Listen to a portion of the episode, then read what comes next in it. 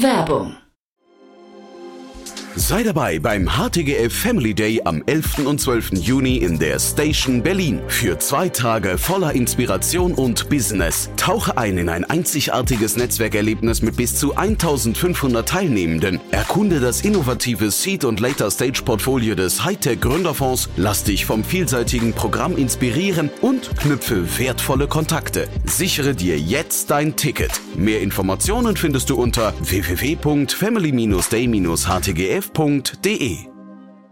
Startup Insider übernimmt keinerlei Haftung für die Vollständigkeit und Richtigkeit der nachfolgenden Informationen. Es handelt sich zudem um Meinungen und nicht um Anlageberatung.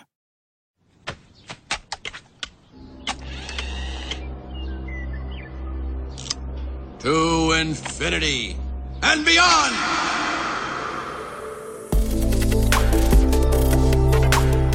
Startup Insider Daily. To Infinity and Beyond.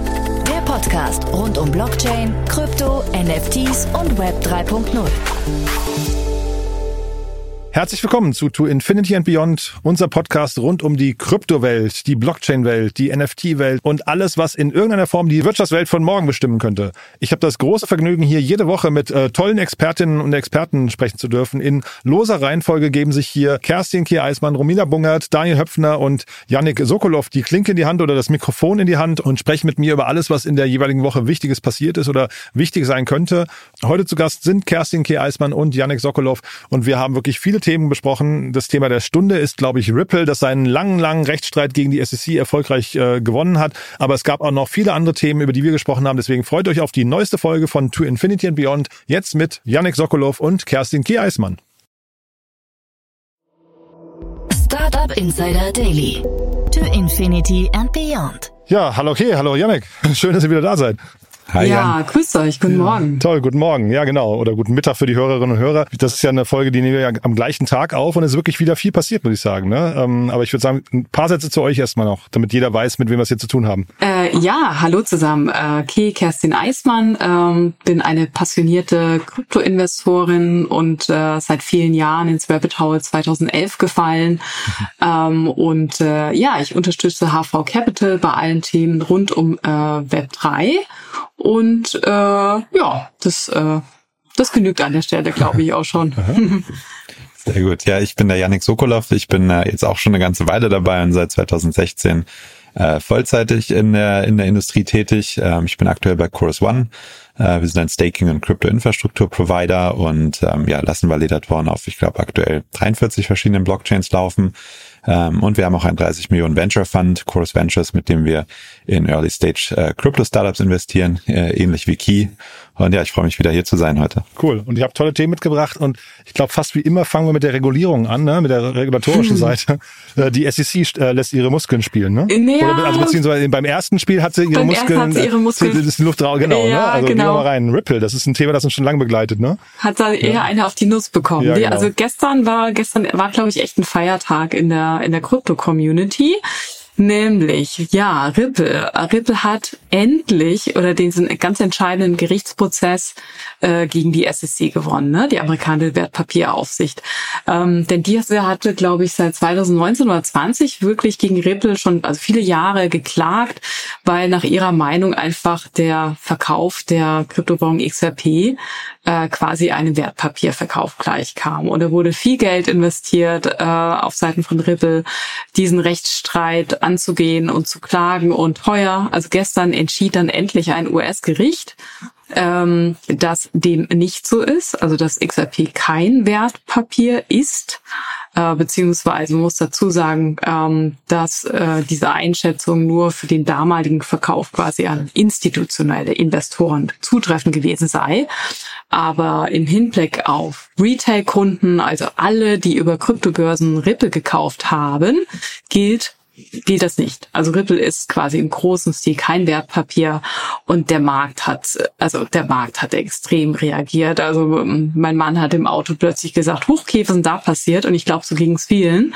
Ähm, XRP ist dann mit über, ich, weiß nicht, Janik, ne, über 60 Prozent, 68 Prozent dann ja, genau, gestiegen. Ich gesehen, ja. Mhm. ja, und ähm, das hat natürlich dann auch ein Tailwind für andere, für den Altcoin-Market auch noch mitgebracht. Ähm, also Solana äh, und äh, Matic, also der der Token von Polygon, der jetzt aber auch bald äh, anders heißt. Ne, darauf kommen wir später noch, Janik.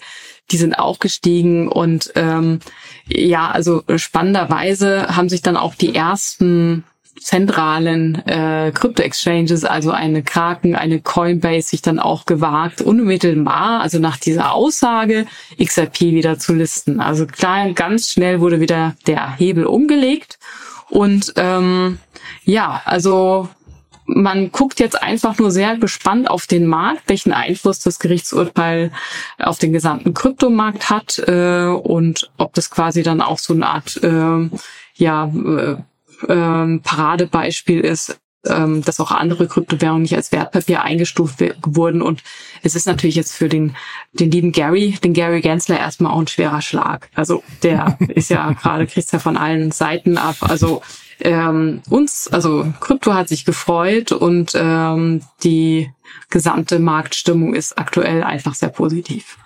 Auf jeden Fall. Also ich würde sagen, das ist ja jetzt auch, äh, ich glaube, seit Ende 2020 äh, ist dieser Fall da vor Gericht. Und ähm, auf jeden Fall so ein bisschen ein Befreiungsschlag für die ganze Industrie. Spannend zu sehen, wie du ja auch schon angemerkt hast, dass ähm, das nicht für institutionelle Käufer geht, an, an die dieser, dieser Token direkt mhm. verkauft wurde, aber eben äh, in allen anderen Fällen und dass auch eben ein Coinbase und Crypto.com dann direkt das Urteil doch als so ähm, klar ansieht, dass sie eben diese Tokens dann doch wieder wieder listen, ist, ist finde ich sehr, sehr spannend.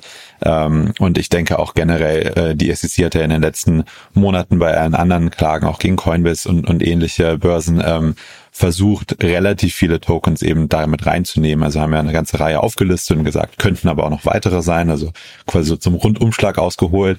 Und das ist jetzt auf jeden Fall erstmal ein ganz schöner Dämpfer für die SEC dahingehend, ähm, weil ich glaube, wenn man Ripple so ein bisschen verfolgt hat, dann war es auf jeden Fall ja nicht die dezentralisierteste ähm, äh, Blockchain und auch Token vom Token her im Vergleich zum Beispiel zu, zu Ethereum. Und wenn das aber trotzdem dann eben keine kein Wertpapier darstellt, dann glaube ich, wird es der SEC sehr, sehr schwer fallen, einer, einer, einem Token wie, wie ETH auf der doch dann mehr dezentralisierten Blockchain Ethereum äh, das Ganze als Wertpapier zu verkaufen, glaube ich, wird, wird schwierig. Also dahingehend auf jeden Fall sehr, sehr spannend und ja, ich glaube, alle in der Industrie waren gestern Abend äh, sehr gut, sehr gut drauf. Ähm, long, long time coming. Es war jetzt echt wirklich äh, schon, schon lange dabei und die letzten, über die letzten Monate auch immer gefühlt eher, eher Hiobs-Botschaften von, äh, was diese ganze regulierte äh, Seite von der SEC aus anging. Also ja, sehr, sehr, sehr positiv ja. zu bewerten, meiner Meinung nach. Aber, aber es ist schon so, die SEC, äh, wir haben ja hier ein paar Mal drüber gesprochen, ne? die mischt sich in relativ viele Dinge gerade ein ähm, und das ist wahrscheinlich auch ein bisschen ein schwieriger Spagat eigentlich. Ne? Hier bei Ripple haben sie es vielleicht übertrieben, das war jetzt, ein sehr, habt ihr ja gerade gesagt, ein sehr, sehr langer äh, Gerichtsstreit schon, aber auf der anderen Seite, wir kommen, wir reden dann gleich noch über einen anderen Fall, wo man sieht, es ist wahrscheinlich auch notwendig. Ne? Also das Thema Regulatorik ist gar nicht so einfach zu beantworten, glaube ich. Oder, oder sehe ich das falsch?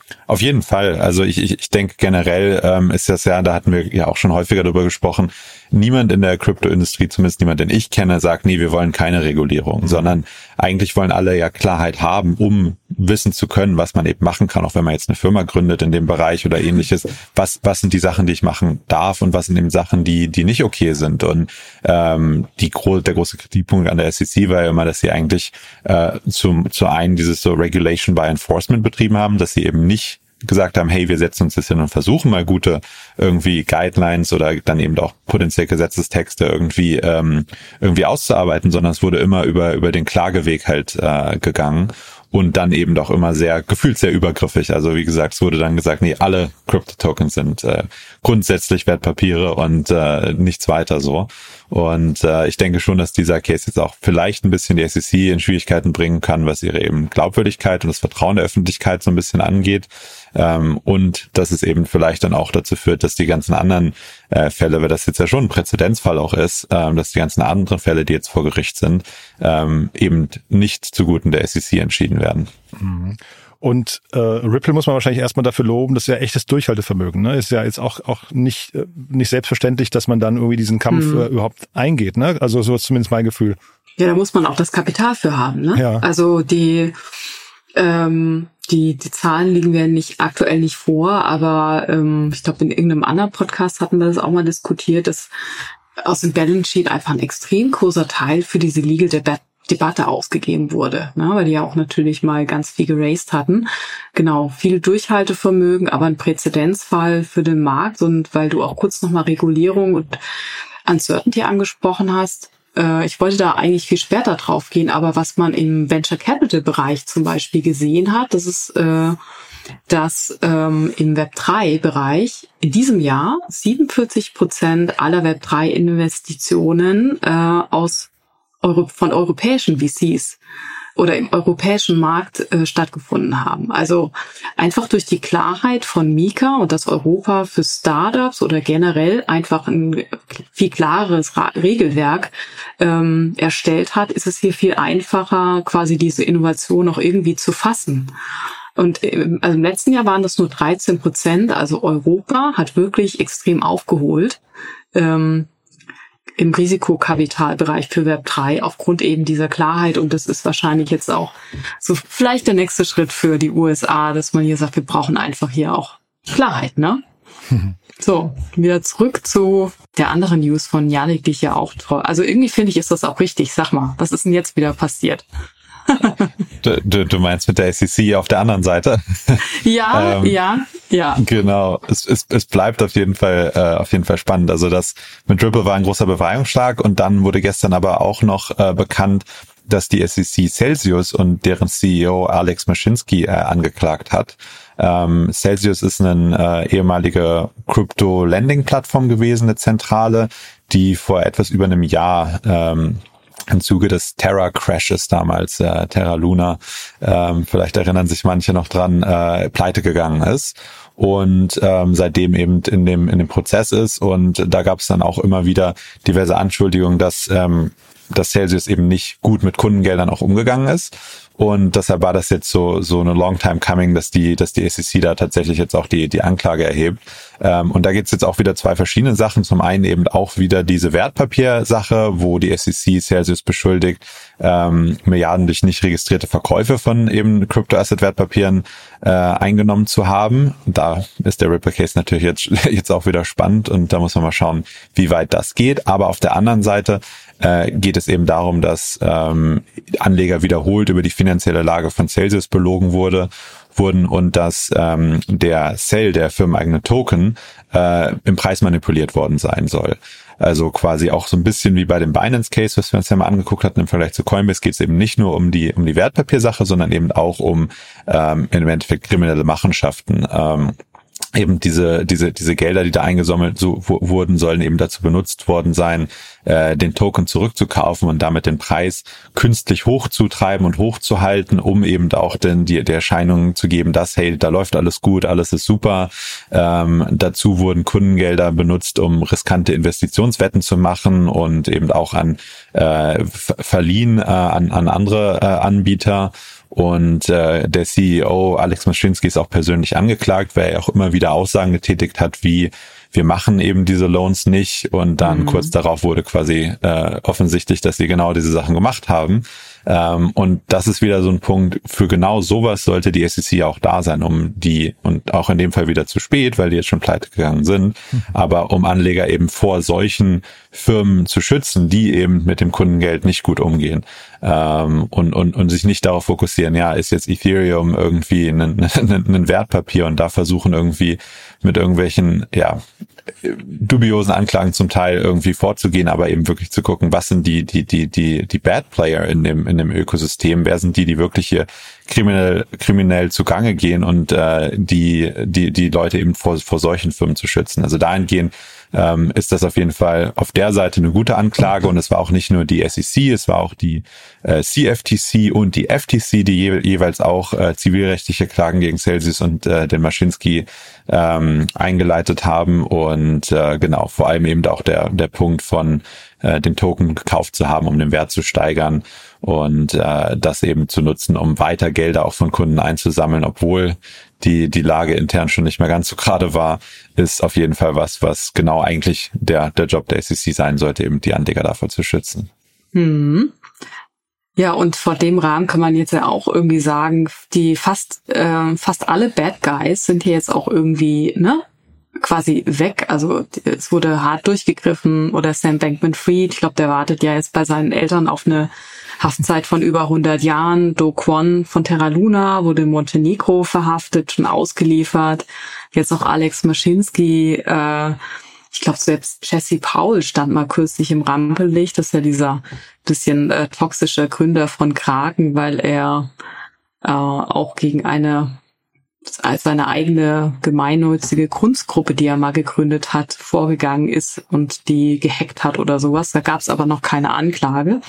Äh, aber so was ich damit sagen will, so auch hier diese ganzen Dramen, die wir letztes Jahr erlebt haben, werden scheinbar aktuell gerade aufgeräumt und ähm, nur die, und das haben wir ja letztes Jahr auch oft diskutiert, dass die, die guten Player übrig bleiben, die sich im Prinzip auch an die Regeln halten. Fingers crossed. genau, bis das, zum nächsten Podcast, nächsten Freitag. ja, ja, genau. Aber das also bringt mich vielleicht zu dem Punkt, ähm, den wir hier haben mit äh, äh der Kryptokriminalität, die ja eigentlich auch da infolgedessen vielleicht unter anderem auch drastisch gesunken ist. Ne? Das passt eigentlich ganz gut dahin. Ähm ja, also äh, das ist eine, eine Studie von Chain äh, Chain äh, Chain Analysis, ähm, die also quasi so, das ist ja so die Forensik äh, Company, die alle Daten, die alle Blockchain Daten äh, sich ständig anschaut und auch hier Tendenzen frühzeitig erkennt.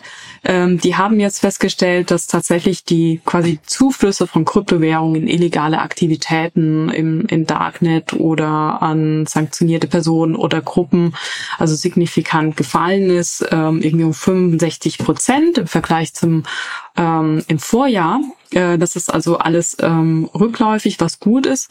Aber, es gibt natürlich auch immer ein Aber, äh, man sieht aber auch, dass sozusagen so Erpresserversuche, also Ransomware-Angriffe, die sind, äh, die haben zugenommen. Ne? Ähm, das heißt, du, wenn du in eine Situation gerät, dass du ähm, äh, erpresst wirst, du musst dann mit Bitcoin zahlen, um wieder raus aus der Nummer zu kommen. Ähm, hier gibt's einen Anstieg, aber jetzt äh, overall ist die, Posit ist die Nachricht aber auch positiv. Hm. Und liest sich für mich so, als wird der ganze Kryptobereich insgesamt sauberer. Ne? Also was wir gerade hatten mit, ne? Also, genau. also, ja, es wird bei Celsius jetzt aufgeräumt, die großen Sam Bankman-Fried mit 115 Jahren Haft und sowas. Also irgendwie hat man so das Gefühl, da werden so ein paar, paar richtige Signale gesendet. Ist, glaube ich, für den Markt ganz gut. Ne? Ja, der wird äh, so der Wild Wild West, der wird äh, der wird langsam eher so, ne, wird ein bisschen eingedämmt. Mhm. Hm? Auf wird jeden ein kleiner Fall Vorort mhm. daraus gemacht. Das auf jeden Fall. Ich denke, eine Sache, die man da immer anmerken muss, ist allerdings, dass wir uns natürlich aktuell in einem Bear Market befinden, wo generell der, der, sag ich mal, der ganze Hype um das Thema Kryptowährung ein bisschen zurückgeht und äh, dass natürlich dann auch gerade diese Leute, die eben versuchen, schnell mit irgendwelchen nicht legitimen Sachen Geld äh, äh, zu, an, an Geld zu kommen, dann natürlich auch das Interesse ein bisschen verlieren. Also mhm. was ich aber ganz spannend fand, war, dass ähm, der der Kapitalzufluss zu zu legitimen Plattformen ist eben auch ein bisschen zurückgegangen, aber er halt eben deutlich weniger als der der Kapitalzufluss zu eben irgendwelchen Bitcoin-Mixern und ähnlichen Sachen, die eben ähm, ja auch gerne benutzt werden, um, um nicht legitime Sachen zu, zu vertuschen. Ähm, aber ich denke auch, es ist auf jeden Fall sehr bereinigend, was gerade was gerade passiert und ähm, dann hoffentlich eben auch der Fokus wieder auf auf den Sachen, die tatsächlich spannend sind in dem Space. Hm. Und bei Google Play, beim Google Play Store gab es äh, ähm, eine Meldung. Hat das Signalwirkung oder nimmt man das eher so, weiß ich, so Schulterzucken zu, zur Kenntnis? Naja, also ähm, vielleicht vorab nochmal genau, was ist da passiert? Also Google Play, also der der App Store, äh, der App Store ähm, hat äh, verkündet vor ein paar Tagen, dass sie sich jetzt auch doch für NFTs und Blockchain-bezogene Assets äh, öffnen. Also als Entwickler darfst du quasi jetzt künftig deine, äh, hast du quasi digitale Assets wie NFTs in deine Apps integrieren. Google hat aber auch darauf aufmerksam gemacht, dass es auch wirklich krasse Regeln gibt, an die du dich halten musst als Entwickler, bis deine App auch wirklich intern approved wird. Aber ja, also das wird schon als starkes Signal gewertet, da eigentlich Google in der Vergangenheit sehr restriktiv gegenüber Krypto-Apps gewesen ist. Also so ein bisschen ist jetzt die Vermutung auch im Markt, dass das auch wiederum Druck auf Apple ausüben könnte, ähm, da, da ja Apple auch im Prinzip auf äh, Kryptoanwendungen immer ein bisschen ja auch ähm, wankelmütig war oder er, äh, erratisch gewesen ist, wo man nicht genau wusste, äh, wenn man Krypto-Startup gewesen ist, an welche Regeln man sich jetzt halten soll. Also dieser Vorstoß von Google in die Richtung ist schon wichtig und auch an der Stelle sei zu erwähnen, dass sie diese neuen Richtlinien gemeinsam auch mit Reddit erarbeitet haben. Mhm die ja wiederum auch ihr eigenes NFT-Projekt implementiert haben. Sie nennen es zwar nicht so, aber dein User-Profil ähm, entspricht äh, entspricht quasi auch einem NFT. Und äh, letzter, vielleicht letzter Anmerkung dazu auch noch, dass Google plant, also neben der Erweiterung, der Öffnung des ähm, von Google Play in Richtung NFTs wollen sie auch generell ähm, stärker auf den Kryptosektor zugehen und den Sekundärmarkthandel unterstützen. Das ist also schon von so einem großen Player, der im Nasdaq ja im Prinzip unter den treibenden Kräften ist, äh, ist es auch wieder ein sehr positives Signal, oder? Wie siehst du das, Yannick? Auf jeden Fall. Und ich denke auch gerade äh, mit Hinblick, was du ja auch angesprochen hast, dass eben äh, es trotzdem sehr strikte Vorgaben gibt und eben ähm, alle, sag ich mal, tokenisierten Werte in, in einer App eben transparent gestaltet sein müssen und eben auch transparent dargestellt äh, werden müssen, ist, ist, denke ich, sehr positiv und ähm, ist ja so ein bisschen auch, wenn man es mit der SEC vergleicht oder mit generellen Regularien eigentlich ja genau das, was man als Entwickler eben will, dass äh, mhm. man die Funktionalitäten nutzen kann und da kreativ sein kann und eben vielleicht auch neue Geschäftsmodelle und neue, neue Ideen und Games und ähnliches mit Blockchain-Technologie entwickeln kann ähm, aber eben weiß, okay, in diesen Spielregeln muss ich mich, muss ich mich bewegen. Und ich denke auch, das ist auf jeden Fall eine, eine positive, äh, positive Entwicklung. Apple hatte vor schon einiger Zeit ja auch mal erlaubt, NFTs in, in einer App zu haben ähm, aber ist da sonst auf jeden Fall noch deutlich restriktiver und äh, ja, mal schauen, wie sich das weiterentwickelt äh, und, und wie das, wie das ankommt. Ähm, aber ich denke auch, dass es auf jeden Fall auch ein bisschen Druck auf, auf Apple äh, machen kann und es auf jeden Fall in die richtige Richtung geht. Also ich denke auch sehr, sehr positiv zu sehen. Wir hatten ja auch die letzten Wochen auch häufiger mal drüber gesprochen, dass doch viele größere Unternehmen eben die Technologie an sich, unabhängig von was mit den ganzen Tokens und ähnlichem passiert, dann doch äh, sehr spannend finden und da sehr viel Initiative, äh, Initiativen auch am Laufen haben. Und äh, ja, es scheint so, dass äh, Google dazu auch gehört und äh, sich diese, diese Themen dann schon sehr genau auch anguckt. Also ich denke auch auf jeden Fall sehr positiv zu bewerten und ein Schritt in die richtige Richtung. Hm. Jetzt hat man gerade gesagt, die ganze Kryptoszene wird äh, sauberer und aufgeräumter. Zeitgleich gibt's Arkham. Das müsst ihr mir mal, ich glaube, so, werden sie ausgesprochen. Ne? Äh, das müsst ihr mir mal erklären, weil das klingt jetzt fast so, als gibt's eine neue Form des Darknets. Aber ich weiß, vielleicht habe ich auch falsch verstanden. Ja, also Arkham ist tatsächlich eigentlich eine sehr, sehr coole Plattform und im Endeffekt einfach nur eine Plattform, die es dir ermöglicht, ähm, einfacher in die Blockchain reinzugucken. Also du kannst damit dir Wallets angucken und die Aktivitäten, die diese Wallets haben. Du kannst ähm, die, die dann auch äh, labeln. Also wenn du zum Beispiel jetzt sagst, du hast irgendwie ein Wallet, was du sehr interessant findest, weil die sehr interessante irgendwie Sachen auf der Blockchain machen, dann kannst du den, den, den, ein Label geben und es gibt ja auch dann immer wieder größere Crypto-Funds zum Beispiel, die sehr aktiv sind, wo dann häufig sowas auch schon auch schon gelabelt wurde. Da gibt's noch ein paar andere Anbieter. Nansen ist einer und auch Tune könnte man damit reinziehen, obwohl die ein bisschen, äh, sag ich mal, öffentlicher sind und ein bisschen äh, ein bisschen offener, ein bisschen mehr auf auf äh, Datenanalyse, also Dashboards und ähnliches spezialisiert. Äh, also an sich, äh, im, im, im Grundsatz ist, ist es keine, keine schlechte Plattform. Äh, allerdings haben die jetzt zwei Sachen gemacht, die nicht so gut angekommen sind. Äh, zum einen haben sie ein sehr komisches Token-Modell gelauncht. Ähm, wir reden da ja auch immer dann gerne mal von Shitcoins. Äh, und zum anderen, und das war das, was tatsächlich auch den dann auf Twitter sehr äh, gemischt angekommen ist, haben die eine Kampagne gestartet, die äh, man jetzt mal so als Dogs to Earn oder sowas oder Snitch to Earn auch nennen kann. Äh, Im Endeffekt ging es darum, dass sie quasi äh, jedem erlauben, ein, eine Art Bounty äh, auszusetzen und sagen, hey, ich suche, ich würde gerne wissen, wem dieses Wallet zum Beispiel gehört. Und wenn du das äh, quasi labeln kannst für mich und, und legitim mir zeigen kannst, dass äh, du rausgefunden hast, zu wem das gehört, dann wirst du dafür bezahlt. Und das ist natürlich so ein bisschen entgegen dem ganzen Grundsatz von Privatsphäre und, und auch generell Privacy, was, was ja schon auch ein, eines der, sag ich mal so, wichtigsten Grundsätze der ganzen Industrie ist. Ja, es ist alles transparent, und das macht es auch in vielen Fällen sicherer, aber gleichzeitig ähm, sollte man eben trotzdem eben die Privatsphäre haben, weil eben nicht jeder genau weiß, welche Wallets dir, äh, dir gehören. Und äh, das kam sehr, sehr schlecht an.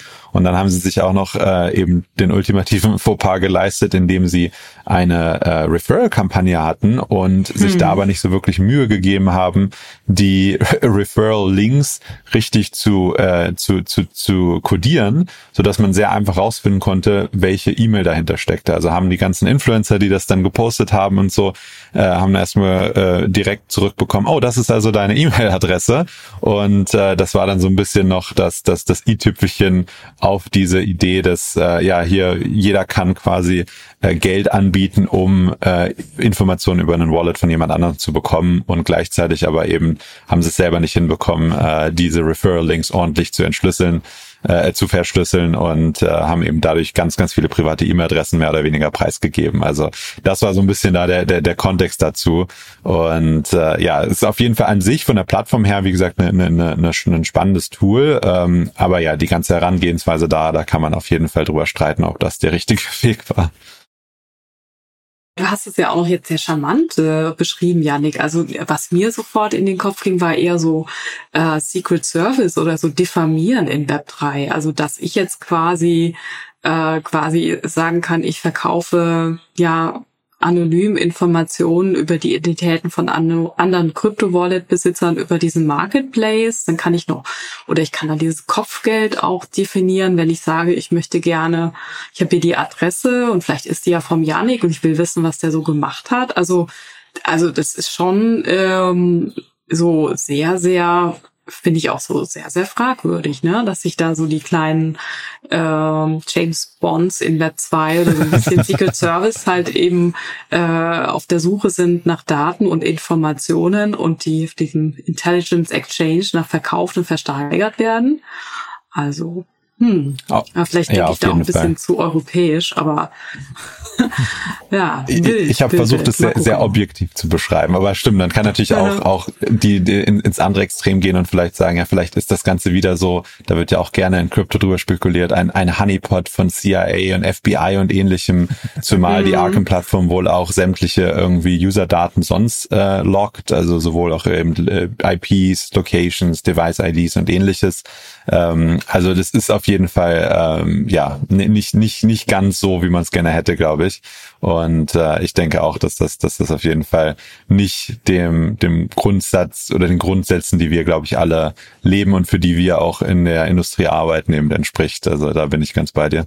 Ja, deswegen wollte ich fragen, was heißt das jetzt für Arkham? Also die haben doch jetzt wahrscheinlich riesen riesen Vertrauensverlust. Kriegen die kommen die dann noch mal raus? Kriegen die das noch mal gewuppt oder äh, ist das quasi der Anfang vom Ende? Gute Frage. Ich glaube, es ist der Anfang vom Ende. Also wie gesagt, die Plattform an sich ist schon, funktioniert gut, aber es gibt eben auch Alternativen dazu. Und das ist auf jeden Fall, ähm, glaube ich, im Großen und Ganzen überhaupt nicht gut angekommen. Und eben gerade so Nutzer, die äh, eben, sich mal so Power-User und Trader und ähnliches, die ähm, vielleicht so eine Plattform dann auch, auch intensiv nutzen. Ähm, Gerade die sind da, glaube ich, nicht, nicht begeistert von. Ähm, dazu ist, ist Arkham, glaube ich, auch noch sogar ähm, gefundet, unter anderem von, von Palantir, also auch mhm, wieder eine Firma, genau. die ja sehr viel mit, äh, mit Regierungsbehörden zusammenarbeitet und so. Also ich denke, das wird sehr schwer für die da wieder, wieder rauszukommen. Äh, dieser Token, der auf dem Binance Launchpad dann gelauncht wurde, ich habe den mir gar nicht weiter angeguckt, wie der jetzt performt hat, aber ich würde auch davon ausgehen, dass das alles im Großen und Ganzen äh, schwer wird für die, für die da wieder die, den, den, den Dreh zu bekommen und das äh, irgendwie so darzustellen, als ob das eigentlich doch alles eine gute Sache sei. Mhm. Ich will jetzt nicht ähm, die Debatte beginnen, ob man das gesamte Web 3 äh, entanonymisieren muss, aber ähm, wenn das jetzt passieren würde, also was, was, warum ist denn Anonymität generell so wichtig? Das klang ja jetzt gerade so ein bisschen so, als wäre äh, hier möglicherweise der, der erste Schritt in Richtung Entanonymisierung passiert. Wäre das ein Drama? Ähm, ja, also ich, ich denke, es, man, man kann sich das ja immer unter verschiedenen äh, vor verschiedenen ähm, Grundsätzen angucken. Und ähm, eine wichtige Sache, wie gesagt, die Transparenz an sich ist, glaube ich, super wichtig.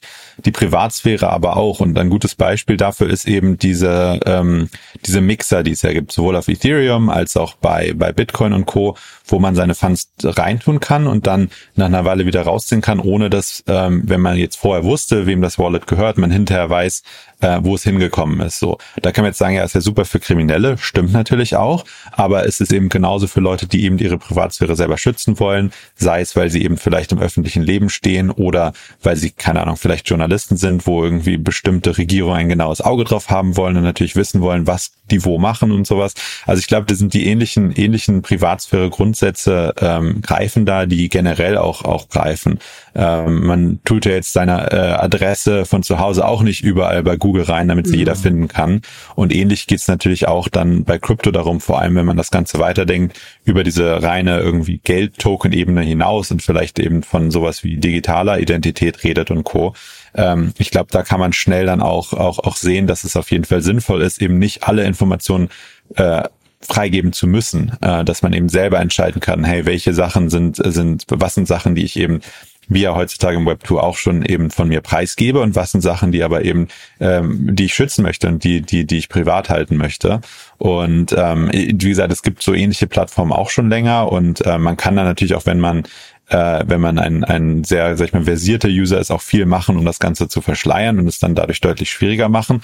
Also sind es dann im Endeffekt sowieso auch wieder die Nutzer, die sich eben nicht so gut damit auskennen, die da unter Mitleidenschaft äh, gezogen werden. Grundsätzlich, wie gesagt, denke ich, ist so eine Plattform nicht, nicht, nicht schlechtes, aber also generell so diese Analyseplattform, äh, wie Kia auch schon gesagt hat, ist es ja ähm, schon ein bisschen äh, fragwürdig, wenn man jetzt sagt, hier, ich kann hier private Informationen verkaufen auf diesem Marktplatz, weil ich weiß, wem dieses Wallet gehört und ähnliches.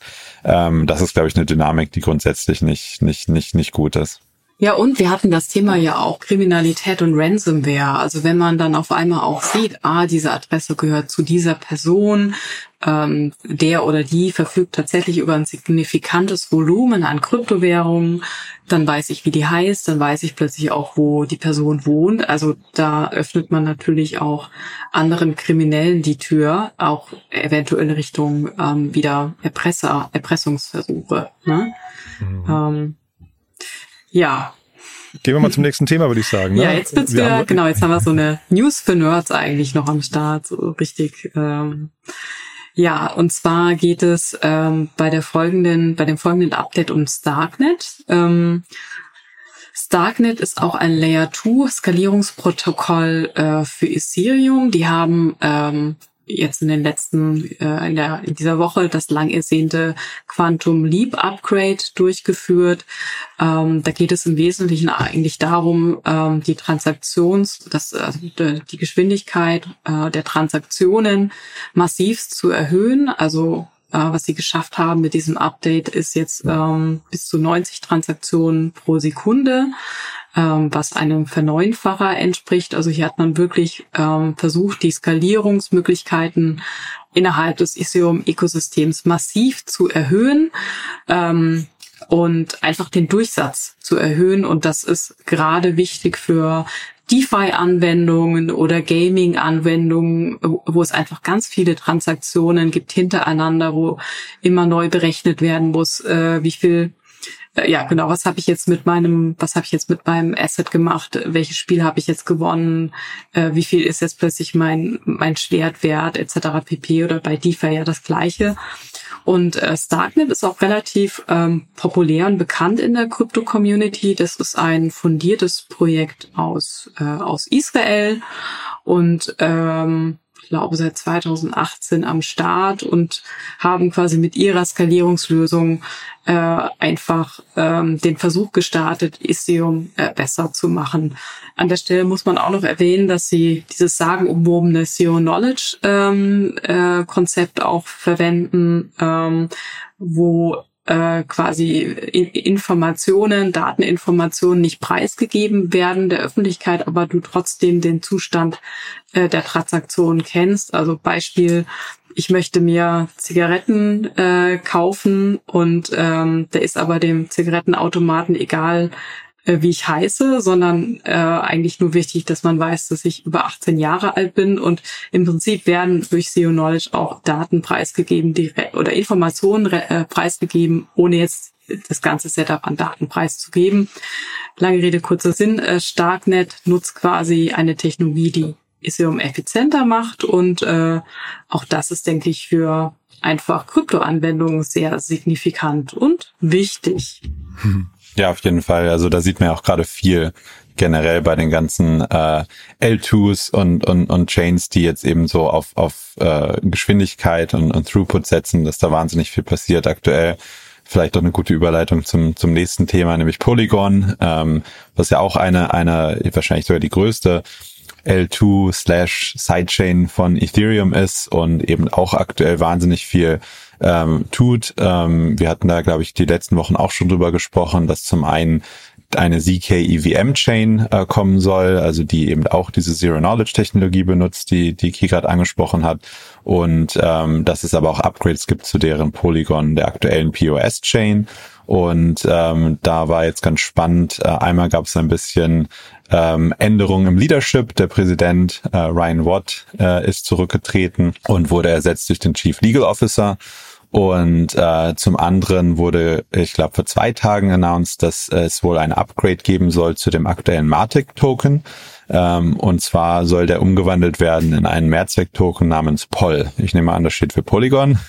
Ähm, und dieser neue Token äh, soll es Nutzern quasi möglich machen, die verschiedenen Blockchain-Netzwerke im Polygon-Ecosystem ähm, zu, zu überspannen quasi, also dass man den für alle diese Netzwerke nutzen kann. Ähm, das ist eben das Polygon äh, POS, die ZK-VM und dann noch sogenannte Supernets. Ähm, das ist eine ähnliche Idee wie das Restaking, wo wir letzte Woche drüber gesprochen hatten mit, mit Eigenlayer auf Ethereum.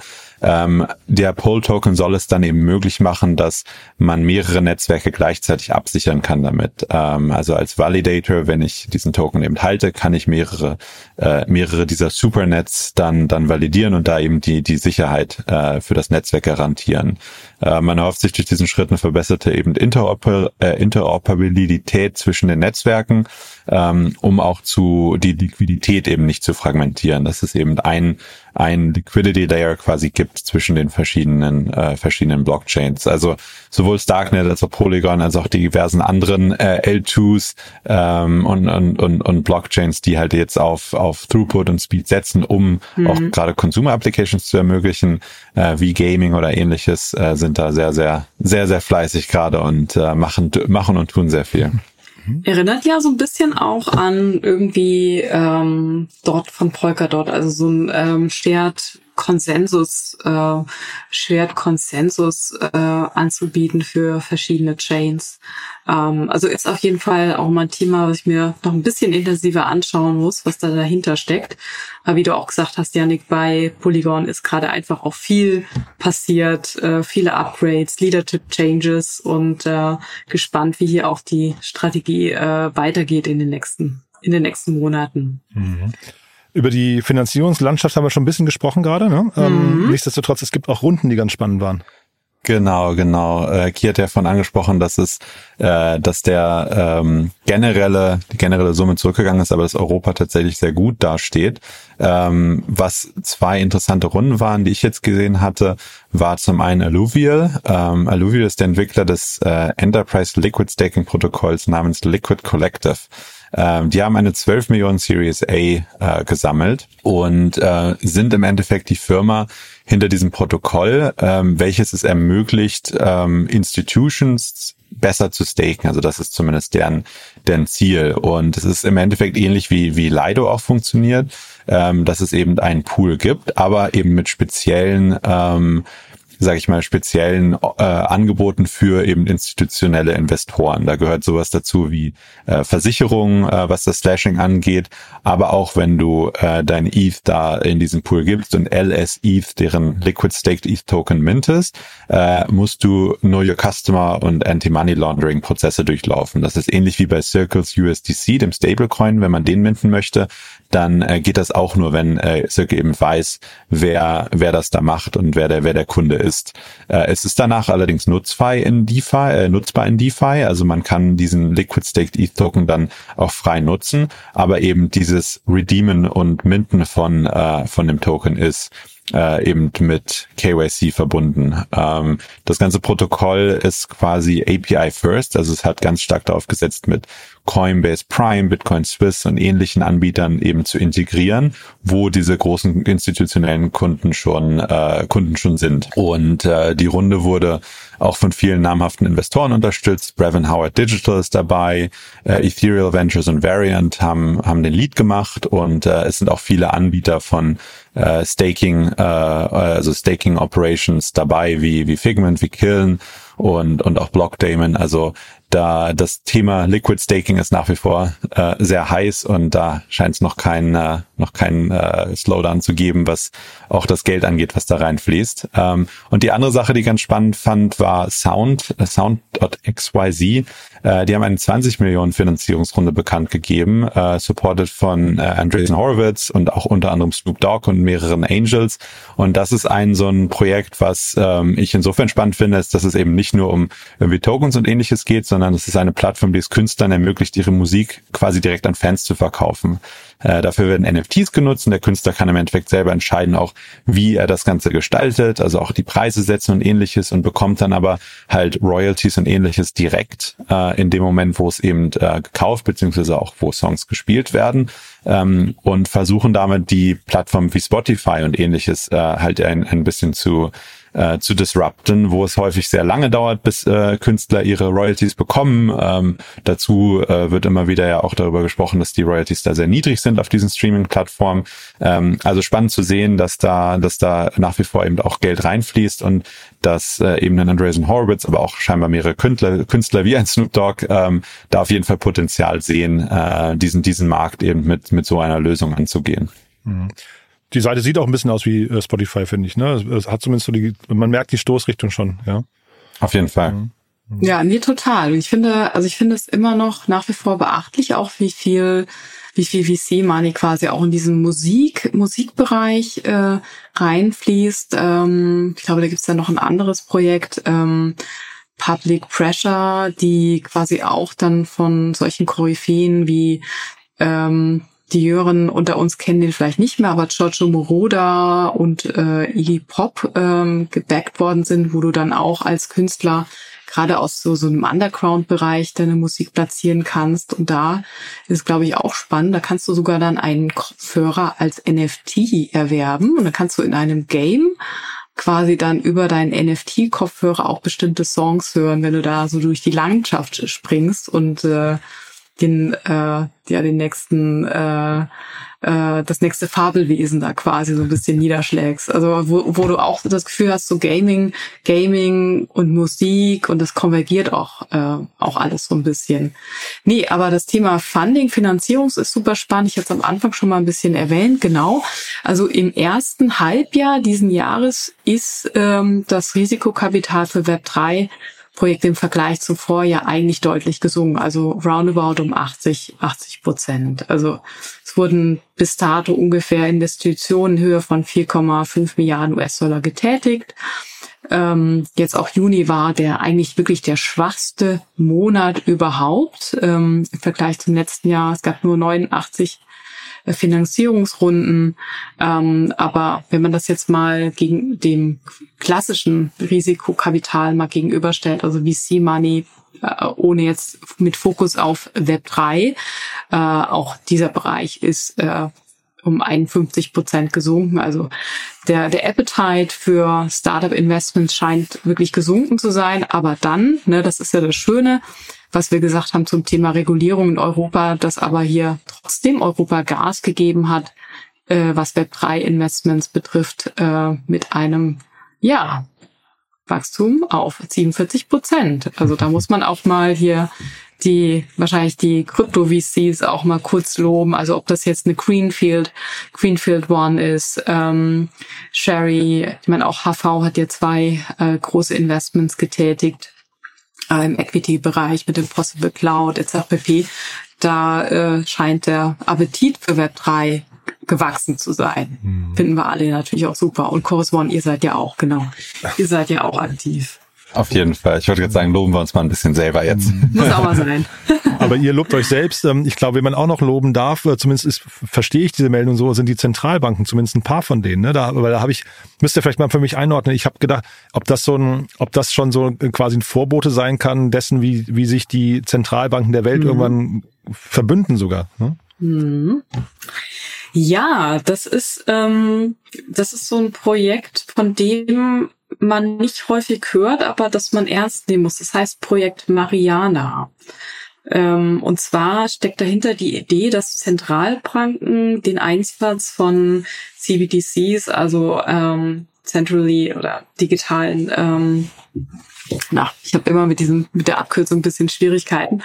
Ähm, äh, Janik, Central Bank Digital Currencies. Digital Currencies. Digital genau. Currencies, genau. Also der digitale Euro oder der digitale US-Dollar, dass da hier getestet wird, inwieweit man ähm, gerade auf den globalen Devisenmarkt äh, sicherer und effizienter machen kann, wenn man ähm, diese digitalen Assets ähm, über DeFi nutzt und verschiedene äh, verschiedene Börsen und Automated Market Maker.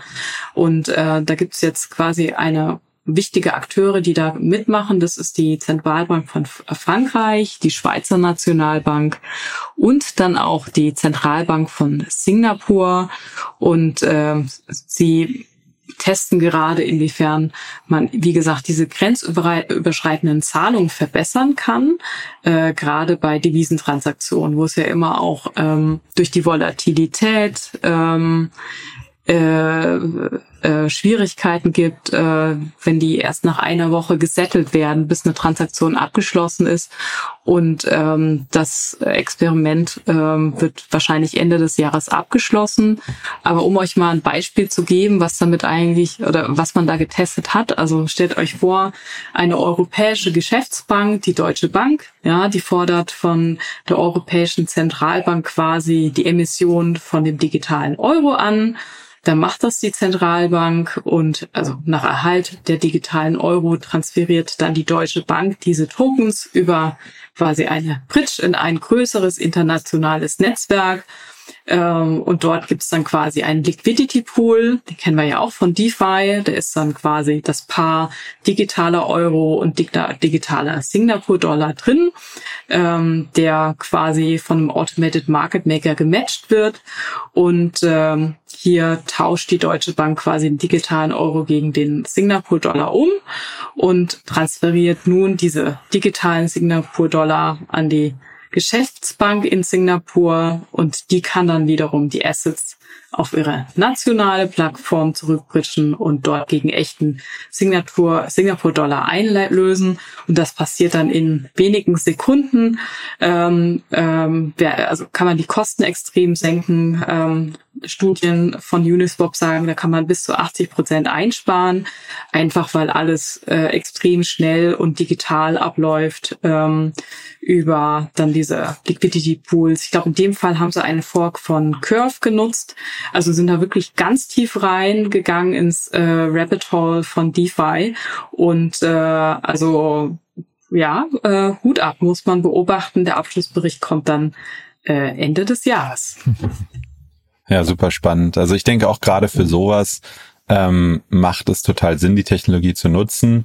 Wo äh, es ja immer so ein bisschen Bedenken gibt äh, in der Industrie ist, wenn es um diese CBDCs, diese Digital ähm, Currencies von Nationalbanken ähm, für Endnutzer, also für quasi äh, uns, also um quasi den Euro direkt zu ersetzen geht, weil man damit natürlich sehr schnell, äh, sag ich mal, so einen totalen Überwachungsstaat schaffen kann, weil natürlich jede Transaktion dann komplett äh, sichtbar ist für diese Zentralbanken. Aber auf der Settlement-Ebene, wie du mhm. schon gerade auch erklärt hast, auch zwischen Banken und zwischen Ländern, ähm, gibt es wahnsinnig viele, wahnsinnig viel Potenzial da und deshalb super spannend zu sehen, dass die da so aktiv sind und ja, wie du auch schon gesagt hast, so tief dann doch in den DeFi-Stack reingehen und sich angucken, was da am besten funktioniert und was man eben vielleicht davon auch, auch nutzen kann. Cool. Damit sind wir eigentlich mit den News durch für heute. War eine aufregende Woche, aber ich habe im Vorfeld gehört von euch beiden, die nächste Woche wird auch ganz spannend, zumindest für euch in Persona, ne? Genau, nächste Woche ist die ECC, die Ethereum Community Konferenz in Paris. Ähm, ich glaube, das ist die größte Krypto-Konferenz in Europa äh, jedes Jahr, was jetzt so um das, das komplette Ökosystem angeht. Es gibt natürlich viele, sag ich mal, mehr spezialisierte Events noch und Konferenzen. Aber ja, jeder, den ich kenne, äh, wird da sein nächste Woche. Es gibt wahnsinnig viele auch Side-Events von den ganzen verschiedenen Projekten organisiert.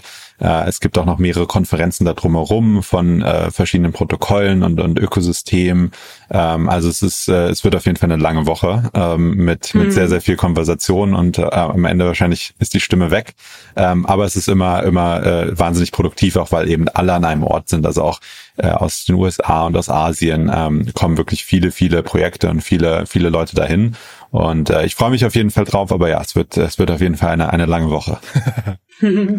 Cool. Ja, dann viel Spaß dort, viel Erfolg und ich freue mich auf nächste Woche. Euch ein tolles Wochenende und eine tolle Woche dann in Paris. Dankeschön, Dankeschön. Ebenso ein tolles, schönes dir. Wochenende euch. Ja, bis dann. Ciao. Ciao. Ciao. Startup Insider Daily to Infinity and Beyond. Der Expertendialog mit Daniel Höpfner und Kerstin Eismann rund ums Thema Krypto, Blockchain und Web 3.0. Ja, das waren Kerstin K. Eismann und Yannick Sokolov und das war die neueste Folge von To Infinity and Beyond. War super, ne? Also wirklich sehr viel passiert. Ich finde, das haben die beiden wirklich großartig aufbereitet. Hat mir auf jeden Fall großen Spaß gemacht. Ich lerne hier immer sehr, sehr viel dazu. Wenn es euch auch so geht, gerne mal einen Kommentar hinterlassen auf LinkedIn oder auch natürlich gerne weiterempfehlen. Wir freuen uns immer über Feedback. Wir freuen uns aber auch über neue Hörerinnen und Hörer, die hier mal reinhören sollten und dann eben vielleicht auch dabei bleiben, weil es genau die Art von Analysen und Einschätzungen sind, die äh, ja vielleicht zu ihrem Wissensstand passen, zu ihrer Interessenslage passen. Also ich finde es auf jeden Fall jede Woche super und äh, ja, dementsprechend danke euch fürs Weiterempfehlen. Das war's dann eben für diese Woche, beziehungsweise morgen kommt wie immer unser Media Talk. Das wisst ihr, Startup Insider bringt ja einmal in der Woche ein Format, wo wir andere Podcasts vorstellen, die man hören sollte, die man kennen sollte, die einen auch weiterbringen könnten. Und am Sonntag dann unser Bücherpodcast Startup Insider Read Only mit meiner wundervollen Kollegin Annalena Kümpel. Auch das sicherlich ein Hörtipp. Und falls ihr weiter lesen möchtet, dann gerne unseren Newsletter abonnieren oder mal bei unserer Plattform vorbeischauen. Zum einen gibt's natürlich für diesen Podcast hier einen Newsletter, der sich mit Kryptothemen beschäftigt. Dann gibt's aber eben auch die große Plattform mit vielen weiteren Newslettern und ganz, ganz vielen News und vor allem Startup-Profilen. Schaut euch das gerne mal an. Unter www.startupinsider.de findet ihr alle weiteren Informationen und wir suchen auch Mitarbeiterinnen und Mitarbeiter, die uns dabei unterstützen, unsere Mission weiter voranzutreiben, umzusetzen. Ihr habt es wahrscheinlich mitbekommen, wir sind, glaube ich, inhaltlich spannend. Wir haben ein tolles Büro, ein super Team vor allem. Wir sitzen mitten in Berlin in der Nähe von dem wundervollen Park Humboldt-Hain, haben einen großen Gesellschafterkreis, der unsere Mission unterstützt. Deswegen, falls ihr jemanden kennt, der oder die zum Beispiel im Content-Bereich, im Sales-Bereich oder im Tech-Bereich oder im Datenbereich äh, Lust haben, sich mal mit uns zu beschäftigen, verweist sie gerne an uns, schickt ihnen gerne mal den Link der Plattform. Dort findet ihr dann den Bereich der offenen Jobs. Und äh, ja, vielleicht ist ja was dabei, für, was für den einen oder anderen von euch oder für jemanden aus eurem Bekanntenkreis funktioniert. Das war es jetzt wirklich von meiner Seite aus. Euch ein tolles Wochenende. Vielleicht bis morgen, vielleicht bis übermorgen oder sonst hoffentlich spätestens bis Montag. Ciao, ciao.